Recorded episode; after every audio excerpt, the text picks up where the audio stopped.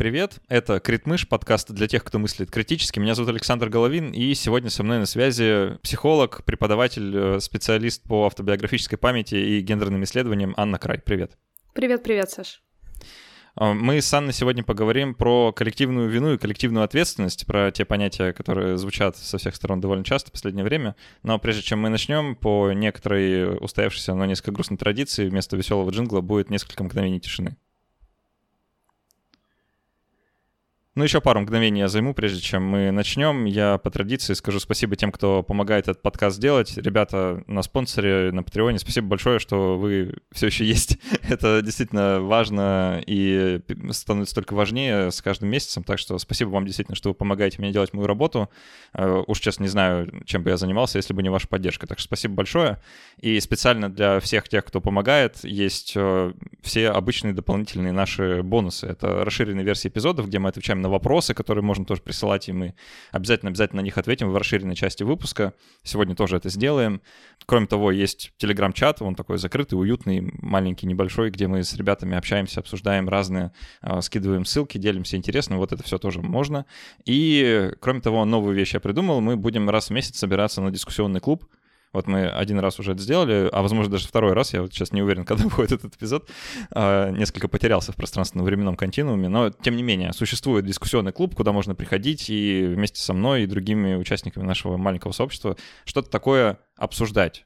Вот, э, записи и темы мы тоже все будем выставлять на голосование. Так что, если вам хочется с подкастом поплотнее взаимодействовать, проходите по ссылкам внизу, либо на Patreon, либо на спонсор, куда вам лично удобнее, а, и буду ждать вас там. Анна, ну что, давай начнем. Действительно долго собирались как бы этот э, разговор провести. Еще э, в первых числах марта, по-моему, мы с тобой как mm-hmm. начали про это договариваться, и вот все пытались-пытались, но так не получалось э, со временем. И я много раз представлял начало этого разговора, и сейчас, если честно, даже немножко в нем потерялся, потому что все эти разговоры о коллективной ответственности и вине прозвучали очень громко, по крайней мере, в моем э, медиа-пузыре, в котором я нахожусь, э, ну, наверное, где-то месяц-полтора назад, да, то есть там где-то в апреле, в начале апреля, э, в конце марта, вот как бы эти разговоры были очень громкими. И такое чувство, как будто люди вот про это поговорили и успокоились. Ну, давай мы как бы возобновим, возобновим эту дискуссию, потому что э, вопросов меньше не стало, стало, а, и что с ним делать, действительно непонятно. А, давай для начала разберемся с определениями, да, что же это за коллективная ответственность такая или коллективная вина, как ты сама это видишь для себя, а, какие определения мы сегодня будем в разговоре использовать. Окей, okay, да, хорошо. Ну, здесь я снова сделаю дисклеймер, что я все таки психолог и с этой призмой воспринимаю соответственно. Для меня больше определение вины и ответственности обычно про личные какие-то переживания, и изначально, по-моему, меньше путаницы в головах у людей становится, когда мы говорим о единичном случае вины и ответственности, потом уже пытаемся это распространить на э, коллективное, да, какое-то такое представление. Ну и тут, э, мне кажется, что есть довольно понятная история, что ответственность — это про поступки. Я это сделал, э, я определяю, что я там или не сделал, да, соответственно, тоже у меня есть, соответственно, ответственность за какие-то свои действия, за, за свое поведение. А, и а вина — это то чувство, которое я испытываю, если я недоволен своим поведением или своими мыслями. Так тоже может быть, а, да, потому что не всегда это там только в сделанном или не сделанном проявляется, в том, как я думаю. И там чувство вины — это тот очень понятный маркер, с которым работают большинство психологов, психотерапевтов. В общем, найти клиента без запроса на чувство вины довольно сложно. И здесь э, появляется, собственно, история про коллективность, и с коллективностью довольно интересная штука, потому что, с одной стороны, вообще вот про коллективность в психологии начал говорить Юнг с коллективным бессознательным, он немножко не то имел в виду, чем это как бы обычно представляется, а, но, по крайней мере, начал, да, вот про эти процессы каким-то образом а, культурные, совместные какие-то коды, да, говорить. А про коллективную вину и ответственность начал говорить Ясперс, а, который да, тоже имеет большое отношение и к психологии, и к философии. И а, он начал об этом говорить в контексте, естественно, переживаний о Второй мировой войне и в понимании того, что вот немецкий народ несет как бы коллективную ответственность за действия фашистского режима, а люди, соответственно, испытывают коллективную вину за действие э, этого фашистского режима. Ну, то есть э, вина — это ощущение, а ответственность — это уже больше про мотивацию какой-то к действиям, скорее, да, даже, даже, даже так. Ну да, мы здесь вообще можем еще в юридические термины уходить, да, потому что коллективная ответственность — это все таки там, например, связанные с преступлениями, там это лю, ну, часть группы людей, которая несет ответственность за какое-то преступление. А вот она, у них коллективная ответственность, а не только, да, единичная, а там, она может делиться на уже там у кого больше, у кого меньше, но вот есть да, ну и говоря о юридических терминах, тут еще, наверное, стоит вспомнить про уголовную ответственность э, или там какую-то такую вину вот в этом смысле. И тут как бы с самого названия уголовная, как понятно, что она вот э, личная только может быть, и кажется, что все, э, вся мировая судебная практика, она вот именно на этом сходится, что э, за преступление как бы уголовно отвечают вот как бы единично, то есть нельзя судить группу людей за какое-то конкретное преступление, то есть это вот так, так вроде никто не делает, правильно? Угу, да, да, обычно не делают. Ну, то есть там могут быть организаторы, подельники, еще кто-то, но в целом обычно, конечно, лично судят. Угу. Дальше, я думаю, разговор наш будет о том, вот про эту самую коллективность, потому что это та вещь, которую часто критикуют, и люди даже довольно агрессивно, я бы сказал, реагируют на разговоры о какой-либо коллективной вине или ответственности за что бы то ни было, потому что, видимо, чувствуют, что это касается лично их, да, что вот их как бы включают в этот самый коллектив, который за что-то должен быть ответственен, и они, ну, я так предполагаю, стараются таким образом этой ответственности и, или вины избежать, как бы ограничивая при, применение вот этого термина. Ну вот да, давай обратимся к этому историческому примеру, действительно, а, с которым Ясперс работал про а, коллективную ответственность немецкого народа и вот всех, все эти последствия Второй мировой войны. Что, что он вообще про это писал, да, как, э, что это за коллективная вина такая, в чем она вообще выражается? Ну да, здесь нужно сказать, что Ясперс довольно яро отстаивал все эти позиции, что вот она точно существует, и люди, во-первых, э, ну, должны об этом не забывать, и в целом, ну, как будто бы это супер логично испытывать по отношению к всем преступлениям фашистского режима. Он писал об этом, по-моему, чуть ли вот не сразу после войны, ну, по-моему, в 46 году в работе «Вопрос о вине». Он говорил, что, в общем, все люди, да, которые жили просто в Германии, которые имеют отношение к немецкому народу, так или иначе, каждый или каждый взятый в отдельности эм, виновен в тех преступлениях, потому что не сделал достаточно для того, чтобы остановить, э, да, все то, что происходило. И э, Ясперс, конечно, подвергся огромному количеству критики, и, в общем-то, исходя из личных, да, каких-то причин, это может быть довольно понятно, что, ну, люди, да, там были разные, да, и немецкий народ тоже не сводится к какому-то одному такому большому, не знаю, представителю, за которого можно было бы судить, а, но при этом было понятно, что какая-то резонная часть в этом есть, Например, да, иллюстрацией всего этого дела может происходить тот самый Нюрнбергский процесс, в котором судили разных, да, людей, связанных с режимом, и это было как будто бы понятная какая-то такая, да, контрибуция от мира, а, что вот должны быть найдены виновные, их нужно каким-то образом наказать. Но Ясперс, правда, шел шире, говоря о том, что вот у всего про немецкого народа есть а, вот эта вот ответственность, и они должны придумывать какие-то практики по поводу, ну, как исправить то, что они могли сделать. И, ну, понятно, что исправить невозможно, но должны делать эм, различные действия по отношению к другим народам, искупить вину и так далее, и так далее. Вот приблизительно так это все у Ясперса звучало.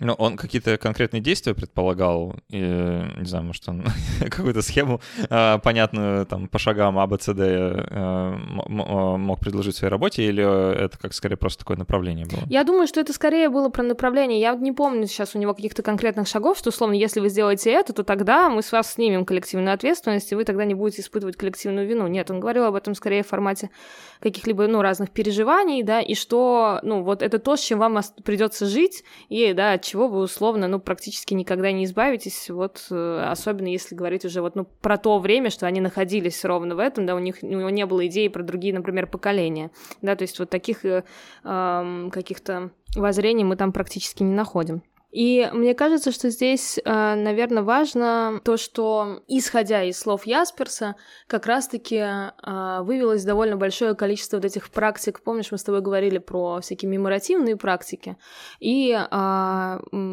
про то, что вот э, немцы должны были делать довольно большое количество действий по отношению к тому, чтобы не стерлась память о Холокосте, не стерлась память о концлагерях э, и, в общем-то, о тех преступлениях, которые были. То есть это, в общем-то, задача, условно, немецкого народа. Ясперс предполагал, что они должны сохранять эту память, должны об этом говорить, признаваться и так далее. То есть не только те люди, которые пострадали, да, как-то в этом задействованы, а, естественно, как бы те, условно, акторы, которых он, э, ну, предполагал, как некоторых акторов. А вот это, на самом деле, довольно интересный момент, потому что, эм, ну, я, по крайней мере, читал э, о таких настроениях, которые вот э, воцарились в Германии сразу после, ну, там, условно, в 46-47 годах, когда немецкие города были, ну, мягко говоря, в руинах, и э, предстояла большая работа там по восстановлению, по перестройке.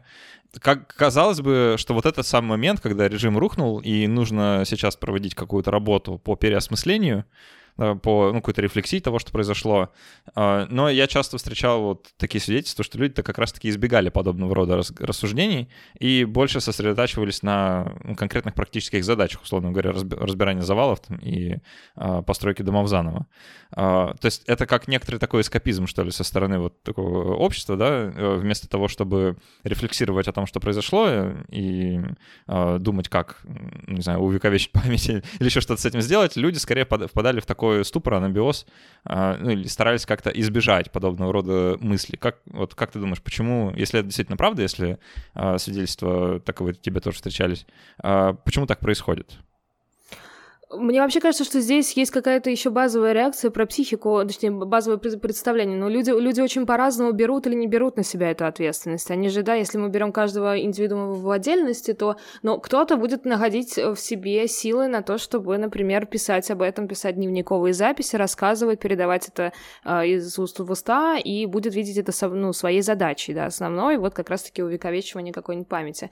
Другие люди, э, да, там, по принципу действий поедут едут э, в лагеря беженцев, не знаю, где-нибудь в любых, да, историях, э, будут э, точечно помогать каким-нибудь конкретно семьям, которые пережили какую-нибудь утрату или потерю, будут придумывать, как построить дом на месте того, чего, да, там, на месте того, что было разрушено, и, ну, как будто бы это еще просто разный способ реагирования на проблему, которую, с которой человек в итоге встречается.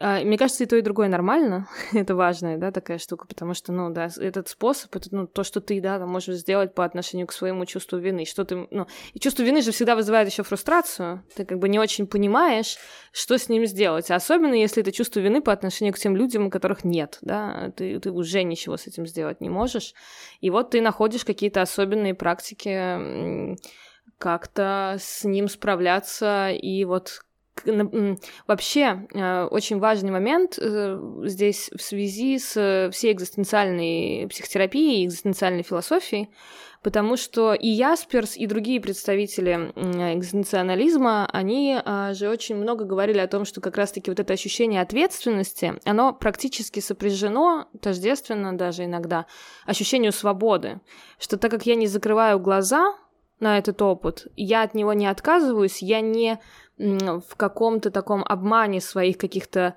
э, призрачных иллюзий, что я совсем ни при чем, э, то я беру эту ответственность, становлюсь более свободным по отношению к миру, вот к экзистенциальным идеям, к бытию, и я как бы, да, здесь реализую вот эту свою внутреннюю потребность в смысла. Это любопытно. А вот, э, ну, можно ли, насколько справедливо будет сказать, что если человек, наоборот, э, закрывается, ну или как-то а, можно даже сказать, агрессивно реагирует вот на попытки ему, его присвоить в тот самый виноватый коллектив, да, и как-то сказать, что он тоже сопричастен, что, ну, он, во-первых, таким образом признает, что есть, ну, как сказать, что это некоторое, некоторое признание того, что есть эм, причины, что ли, для какой-то ответственности или вины, а с другой стороны, как пытается от нее защититься, что это вот как бы такой ну, своего рода признание. Мне кажется, это просто две разные парадигмы отношения к этому. Одно дело, действительно, это, э, ну, политика незамалчивания, да, такая, не закрытие глаз. А другое дело — это защита личных границ, да, ведь потому что навязывание коллективной вины, оно э, и, и ответственности, да, вместе с ней — это, а, ну, что-то, что может использоваться в разных целях, например, э, с разной, например, степенью пропаганды, да, то есть это же вариант сделать из кого-то врага внешнего и виноватого на очень долгое количество лет, времени, а, и попытка человека защититься выглядит здесь тоже очень здорово с, точки зрения психического аппарата, да. Ну, потому что если я конкретно никого не убивал, если я конкретно не пошел убивать Гитлера, а, да, там не придумал какой-то план а, или еще что-то, это совершенно не значит, что я был включен в эти действия а, и что я этих действий хотел или мыслил вообще о них. И тогда логично будет говорить, ну как же, я-то конкретно этого не делал, я не, не хотел в этом участвовать, и я точно, например, про себя это знаю, и, ну, в этом смысле это попытка защитить свои границы и тоже сохранить, например, какое-то психическое равновесие. Жить-то как-то надо, и чувствовать постоянно вину — это супер неприятная штука, там до чего угодно недалеко, до депрессии, суицида и, и разных других проявлений. Ну, ну и и тут, наверное, стоит отметить, что коллективная вина может быть в разной степени. Да, точнее, чувствовать эту ответственность можно в разной степени. То есть э, то, да. что над коллективом нависла вот какая-то такая ответственность, не означает, что каждый член этого коллектива несет равную ее часть, правильно? Конечно, конечно. Ну, одно дело мы говорим про, опять же, людей, политиков, которые принимали какие-то решения, другое дело мы говорим о человеке, который, не знаю, все какое-то трагическое событие прожил в какой-нибудь глубинке, ни разу не встретил никого, ни... вообще не знал, может быть, про эти новости. Если мы берем 20 век, да, то мы можем уже представить себе, что был какой-нибудь, не знаю, человек, который, в принципе, не очень понимал, что происходит в связи с там, не такой развитой глобализацией, например. Ну, понятно, что это тоже фантастика, вряд ли, но э, ну, в Первую мировую войну легко, на самом деле, представить. Вот, особенно не включенные какие-нибудь, да, там, участки. И, естественно, степень включенности разная, и степень испытывания, соответственно, каких-то эмоций здесь тоже может быть разная. Хотя сказать, что это определяющий фактор, тоже, наверное, нельзя, ну, потому что, опять же, кейсов, когда люди, которые не имеют никакого отношения к тому, что происходило, а, они все равно чувствуют эту ответственность и вину, тоже довольно много. А, и э, это вопрос какой-то еще, знаешь, такой личной чувствительности к сензитивным, сложным темам, к экзистенциальным как раз вопросам, к смерти, к э, э, жизни, витальности. Слушай, давай от э, вот этого довольно... Э, ну, можно сказать, уже несколько древнего, устаревшего примера э, про коллективную ответственность э, немецкого народа за Вторую мировую, или там, за Первую мировую, за мировые войны в, на европейском континенте, переключимся на что-то более нам понятное, хотя тоже, на самом деле, довольно от нас далекое. Э, где-то примерно полтора года назад, э, когда были э, активные протесты БЛМ, э, довольно сильно возобновился такой дискурс про э, как про, ну, не то что про репарации, да, а про ответственность белого населения Соединенных Штатов перед темнокожим населением за, а, в общем-то, многие десятилетия и столетия угнетения, да. И эм, там много было вот про то, что несут ли белые американцы на себе коллективную ответственность э, и вину, или там необходимо что-то делать, чтобы, значит, эти вот несправедливости поменять, условно говоря. Э, вот тут я, я тоже довольно много горячих дискуссий в интернете прочитал насчет того, что в смысле, что я вам теперь денег должен, типа, да. А может нам вообще все коренным американцам вернуть, раз уж так, да, типа, доколе это вообще может распространяться, это все там делали мои э, предки и так далее, а насколько я здесь при чем. И тут хочется эм, тебе вот такой, ну и слушателям тоже задать, что ли, эм, умственный мысленный эксперимент. Э, я его когда-то прочитал, сейчас в вольном пересказе изложу. Эм, представьте, что вы э, наследник наследник э, хозяина фабрики. Вот э, ваш предок, он, значит, основал какую-нибудь обувную фабрику где-нибудь в Детройте, не знаю, э, и использовал на ней э, труд э, малооплачиваемых, э, а то и вообще подневольных э, э, цветных американцев. Э, на, на, там, наемных или не очень рабочих. Э, разбогател на этом довольно сильно. Вот. Э, ну, а после э, фабрику продал, ну и, значит, э, вот вы наследник этих денег. А, вы лично, естественно, к этому никакого отношения не имели, это вообще ваш там прадед, а, никоим образом, но вот, но вы узнаете там, допустим, имена а, нескольких известных вам потомков вот тех самых рабочих. Вы знаете, как бы, что ваш предок их, ну, их предков эксплуатировал в прямом смысле этого слова, и на этом заработал, и вот ваше сегодняшний, ваш сегодняшний образ жизни — это прямое следствие той самой эксплуатации. Должны ли вы им денег? Как бы вот э, в, в этом как бы заключается весь вопрос. Или, или все, как бы время все стерло, и вся ответственность потерялась, и вы можете просто сказать, ну, плохо, что так получилось, э, или еще каким-то иным образом поучаствовать в их судьбе, или нет. Ты спрашиваешь у меня или что я думаю по этому поводу? Я могу ответить и так, и так. А, ну, давай так и так. Я просто хотел озвучить этот мысленный эксперимент, ну, да, эксперимент на самом деле крутой. Ну, в плане понятно, что тут можно еще количество примеров привести. Но я здесь, э, опять же, в этом смысле мне профессиональная идентичность психолога, она дает какое-то пространство для маневра. А, и а, здесь история же в том, что, ну, во-первых, никто ничего никому не должен. Первое, как именно история э, долженствования, какого-то приписывания.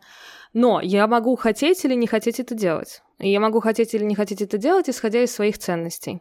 Вот я, исходя из своих ценностей, да, то, что ты мне рассказала, если бы я действительно знала, что это вот э, такая история, и там я могу кому-то сделать лучше, то, ну, вообще не вопрос. Да, у меня это не вызывает никакого, ну, никакой несостыковки. А, и, ну, там, должен ли я им денег? Нет, не должен. Хочу ли я им их дать? Да, хочу. Окей, я их дам. А, не хочу, не дам. Ну, то есть вот, э, но это такая очень бинарная, да, история. А если я понимаю, что мне это навязывают, то тогда а, вопрос э, ну, каких-то конкретных оснований, да, он здесь становится довольно, мне кажется, острым, и понятно, что другой человек может по-другому на это отреагировать, сказать, нет, окей, я ничего никому не должен, и, в общем, соответственно, ничего по этому поводу делать не буду. Но люди же, которые испытывают коллективную ответственность, вину и переживания, связанные с этим, они, значит, имеют какие-то ценности, которые позволяют, как бы, этому чувству развиться. Потому что если у тебя нету ценностей, которые, ну, э, не соответствуют, ну, вряд ли ты начнешь и скажешь, ну, нет, бред какой-то, пойду дальше. Типа, м-м, буду жить, как раньше жил. А что это за ценности? А это хороший вопрос. Э, я сейчас не буду уходить в э, историю про какие-нибудь опросники Шварца или еще что-то, но с высокой вероятностью это что-либо связанное с ориентировкой на других в мире, на благополучие всеобщее, да, там э, все, что знаешь, когда-то Адлер условно описывал стремлением к совершенству через социальные деяния.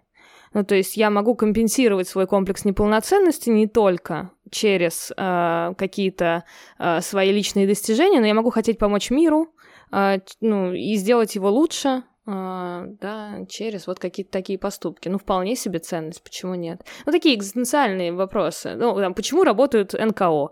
А, почему а, люди помогают бесплатно другим людям? Вот Я думаю, цен... многих это ставит в тупик, на самом деле.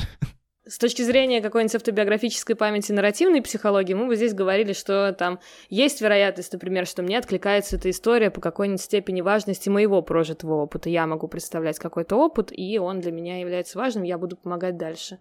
А, это может быть история про а, чувствительность к несправедливости. А, или, например, люди, которые не, которым не, прису... не не присущие так называемого морального отчуждения, да, когда я не отчуждаюсь от какой-то проблемы, которая существует в, в мире, и ну, с ней эм, могу как-то ассоциироваться и в связи с этим, соответственно, делать что-то. Ну да, и мотивация может быть разная, ценности, соответственно, тоже условно могут быть разными, но вот эта ориентированность на, на, на мир, э, она, наверное, одна из основных. Хотя, наверное, мы опять же можем здесь сказать, что какой-нибудь... Э, фрейдистский подход был бы в э, сублимации э, какого-нибудь эгоистического э, такого посыла, связанного с тем, что я хочу показаться лучше, чем все остальные. Ну и, в общем, почему нет? Так тоже может быть. Вопрос уже личной психотерапии, честно говоря, каждого. Мне, знаешь, почему-то вспоминаются вот эти э, истории про психологический феномен, э, как называется, эффект выжившего, да, или вина выжившего. Ошибка выжившего, а, да. Не-не-не, не про ошибку выжившего, а, не, а, а вот про то чувство вины, которое возникает у людей, которые пережили катастрофу и выжили а, да, в ней. Да, Угу. Да, вот э, такое чувство, как будто это несколько созвучно вот этим вот э, вещам про какую-то такую коллективную вину, да, хотя, ну вот человек мог оказаться в ситуации какой-то катастрофы, там, не знаю, в падающем самолете или еще где, да, и э, волю судьбы остаться в живых, а все остальные или там большая часть людей погибли, и вот у него возникает какое-то чувство такое странное, на самом деле, да, казалось бы, э, какой-то такой ответственности и вины за то, что выжил. Мне кажется, что здесь вообще очень много разных пересечений э, с другими сферами жизни. Например, религиозен человек, не религиозен может влиять, да, насколько я чувствую вот это вот, э, в принципе, контакт с чем-то, с какой-нибудь судьбой, миром, другим миром э, и так далее. И там, э, что вот я остался, значит, я должен искупить вину, что я остался, э, и там, э, не знаю, отдать дань обществу и так далее. Я думаю, то, что это созвучно, сто процентов, конечно. Э, я, и на этом фоне как раз-таки вполне себе может формироваться э, все, что связано с посттравматическим стрессовым расстройством, да, когда ты являешься свидетелем какой-нибудь трагедии, вот, не всегда же ты можешь быть именно участником, ты можешь быть свидетелем. Да, про эффект свидетеля тоже э, часто говорят, что вот у свидетелей тоже может возникать э, такой ПТСР, да, даже если вы непосредственно не травмировались, а просто находились рядом, это тоже может повлиять. Ну, вот ты сказал про искупление, давай, может, об этом поговорим. А что вообще можно... Мы, мы вначале говорили, что коллективная ответственность — это во многом такая мотивация, то есть она часто людей побуждает на какие-то действия. Да, а, может, перечислим какие-то вещи, которые люди обычно делают или к которым прибегают, чтобы вот э, с этим чувством справиться. А, там много говорят про какое-нибудь коллективное покаяние, например, да, вот звучат тоже такие слова. Uh, да, я забыла фамилию какого-то немецкого политического де- деятеля, который приходил потом на памятник, по-моему, Холокосту и вставал на колени публично. Ну, вот как, как вариант, да, но это такое еще публичное принесение вины. На самом деле, по идее, вот все условно речи там глав государства после, например, террористических актов, оно тоже часто начинается с того, что вот, ну там с 11 сентября, если можем, да, вспоминать или еще что-нибудь такое, что вообще-то там президенты, они сначала извиняются и говорят, что там мы там не доследили, не доглядели, хотя понятно, что конкретно сам президент никуда не смотрел, ну вот, да, но при этом вот это чувство коллективности, оно здесь тоже есть как, э, ну, присущее. Понятно, что это разные контексты, но все равно. А, мне кажется, что здесь из практик каких-то действий по отношению к искуплению, они тоже очень разные, но да, там кто-то выбирает способ, ну, условно, донатить куда-то, да, что-то, опять же, какие-нибудь фонды и так далее. Кто-то, да, будет говорить о моем значении в фиксировании истории и изучении там этого вопроса, незабвении. Кто-то будет создавать памятники, да, эм, там, не знаю, видеоконтент, все что угодно попытки какие-то увековечить память. Э, вот мне, кстати, любопытная вещь попалась. Э, я почему-то об этом не думал. Э, ну, недавно узнал и теперь про это периодически размышляю.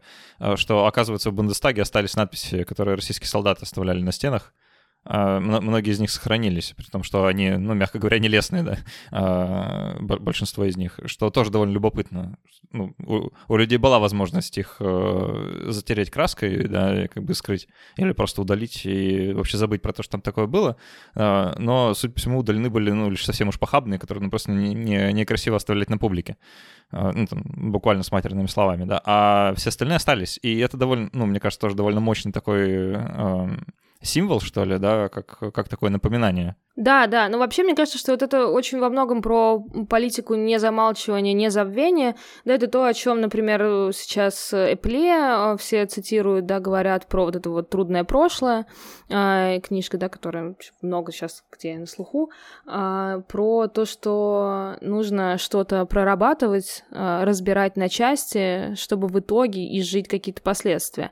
Да, есть еще идея о том, что вроде как люди учатся на своих ошибках, и, по идее, если ты им показываешь что-нибудь, да, то есть вероятность, что какой-нибудь трагедии может не произойти. Ну, если мир так работал, было бы здорово.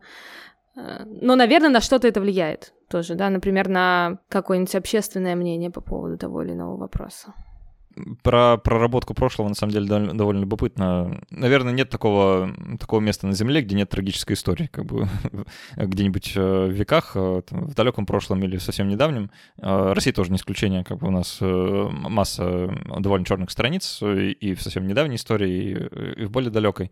Но такое ощущение, что в нашей стране, ну, по крайней мере, в том, что касается какого-то советского опыта, никакой проработки не было. По крайней мере, у меня я вот, знаешь, э, я учился в школе, я тогда не осознавал этого, что школа это совсем вот пост постсоветская, да, что там очень много еще осталось э, оттуда. Мне тогда так не казалось, хотя, ну, понятно, что у меня не, не было никакого шанса ни с чем сравнить.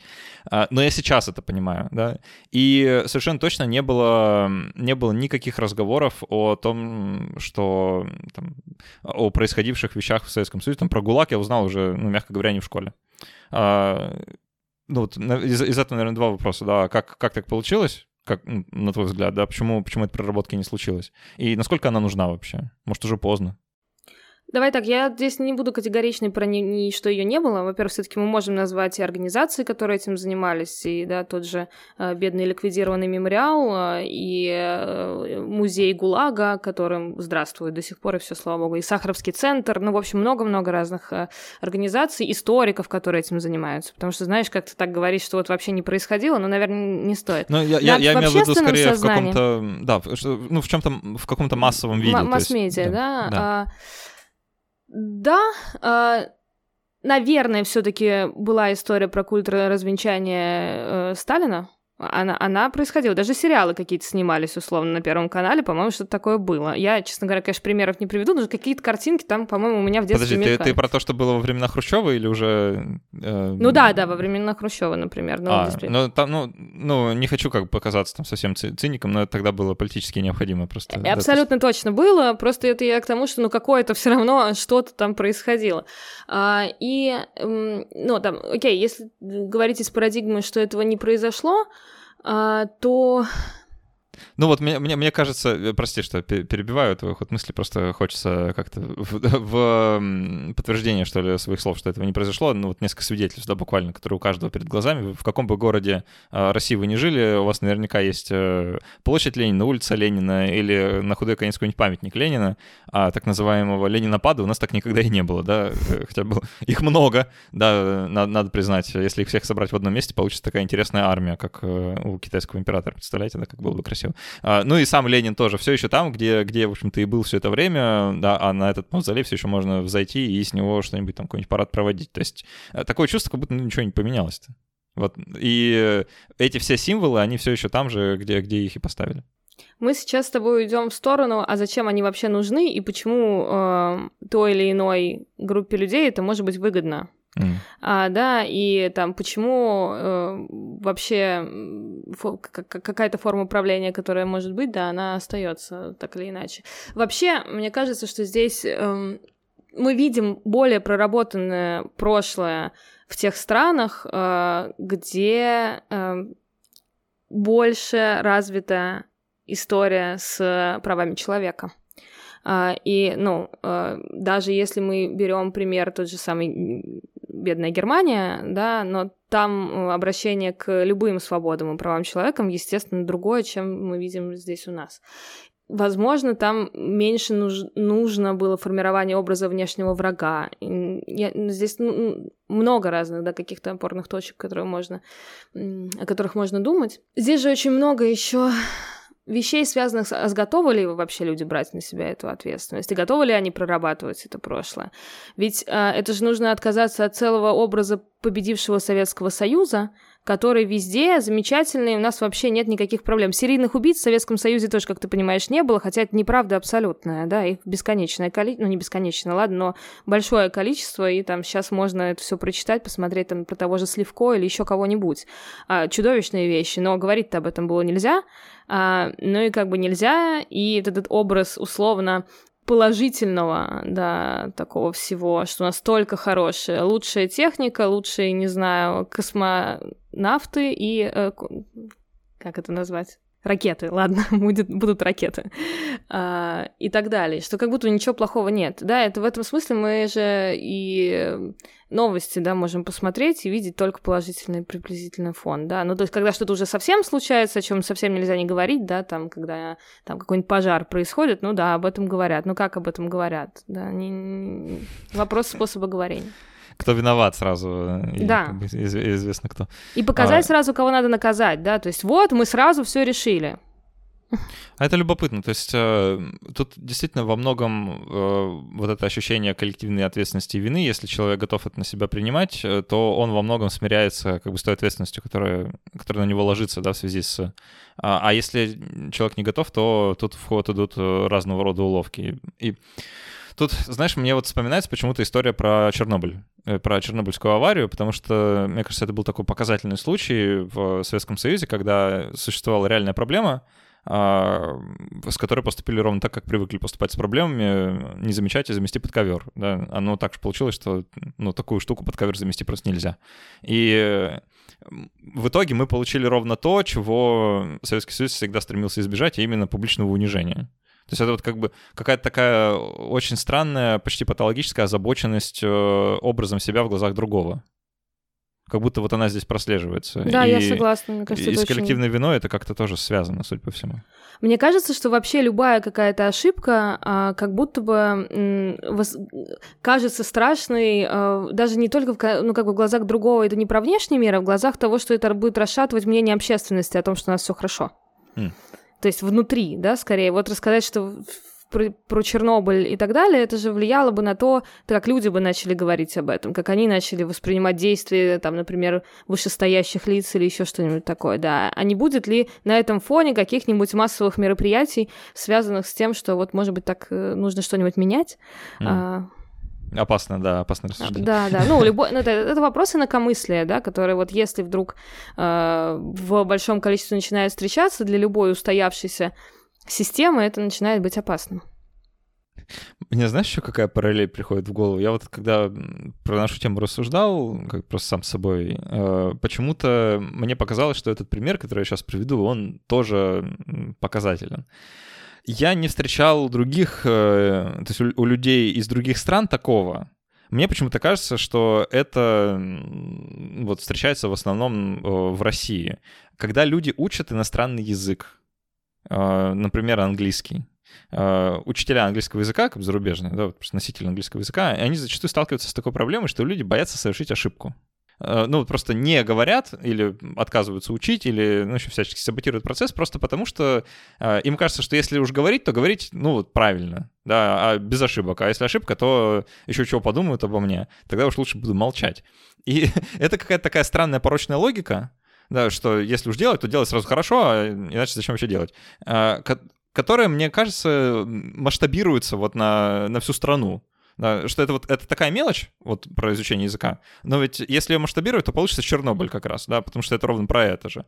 А, то же самое, произошла ошибка, вместо того, чтобы признать, что, э, ну, ну да, но кто не ошибается, да, давайте сейчас, э, помогите нам ее исправить, пожалуйста, мы вот здесь, здесь не справляемся, да, и как бы признать, что так и есть. А, а вместо этого нужно упорно делать вид, что так и надо, да, и э, называть белое черным и наоборот, э, лишь бы не признавать, что лишь бы я ошибся. Да, лишь бы я не ошибся. Вот э, не, не знаю, насколько тебе... Да, не нет, мне, мне тоже близко. Я, наверное, ну, вряд ли бы это масштабировала от английского, но, но и там не думаю, что это только в России встречается. Я, знаешь, какой пример тут тоже сразу вспомнила, как какую-то такую практику, ну, не практику, а в смысле возможность об этом говорить из не, не такого давнего прошлого. Это про подлодку Курск а, на самом деле, да, потому что при том, что там даже было признание вины в какой-то момент если мы посмотрим речи разных деятелей, да, то мы увидим, что там есть признание, что там мы могли, да, сделать как-то по-другому, но как это потом тоже обыгрывается, да, связано, ну, все, что связано с тем, что нет, нам бы там, например, другие страны не помогли, хотя могли бы помочь, предлагали помочь, ну, и, может быть, все могло было бы быть по-другому и бедным э, людям, которые потеряли да, своих сыновей, мужей и так далее, им э, тоже пришлось сделать очень много действий для того, чтобы попытаться восстановить какую-то правду, получить какие-то свидетельства, ну и так далее, да, в общем. Это похожий пример, как будто. Да, я, я наверное, эм, чуть исправлюсь, как бы, потому что, да, наверное, много критики можно словить просто за, такое, за то, что я сказал, что это только в России встречается. Скорее, мне в этом видится признак э, какого-то... Э, не знаю, какой-то детскости сознания, что ли. Что вот в этом, в этом есть какая-то детскость. Ну, просто не взрослость. То есть взрослые люди признают свои ошибки. Это как вот одна из тех вещей, которые, наверное, с взрослением приходит да, что ты понимаешь, что ты не идеален, что вообще-то ошибаться это, ну, блин, нормально, а, кто не ошибается, тот ничего не делает, э, извините, давайте исправлять.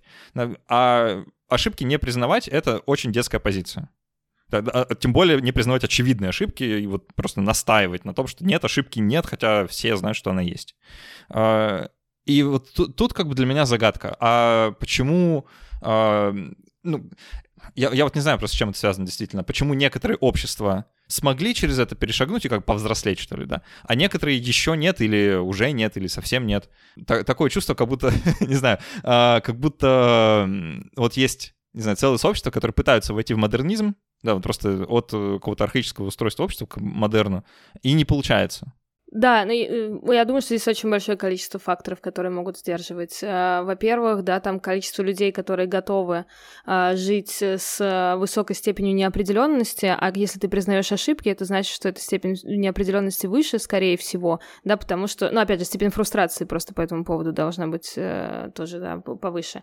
И, ну, их меньше. Вообще людям неудобно жить с неприятными фактами про себя, да, про них проще закрыть глаза, сделать делать вид, что этого никогда не было. И тут что мы про личные отношения будем говорить, что про общественные отношения, да, как будто бы, э, ну, вот мы там, не знаю, мы на, там в детстве даже, да, мы там нашкодили, э, очень сложно сказать, что это я там тарелку разбил, это кот разбил тарелку, собака, кто угодно, да, дневник съела собака, вот. А, и нужно целое мужество и храбрость, и смелость, все что угодно, да, чтобы сказать, нет, это я, давайте я понесу какое-то наказание, санкцию за это, или там мы разберемся с этим, э, и мы попробуем дальше что-нибудь с этим сделать. И тут я думаю, что если опять же уходить к психологии, то это очень еще и вопрос как будто бы личных границ, да, насколько я вообще умею брать границы за свои, ну, точнее, умею брать ответственность за нарушение личных границ, когда я их нарушаю, когда, и насколько я умею делать так, чтобы другие люди не нарушали мои границы, отстаивая их, да, и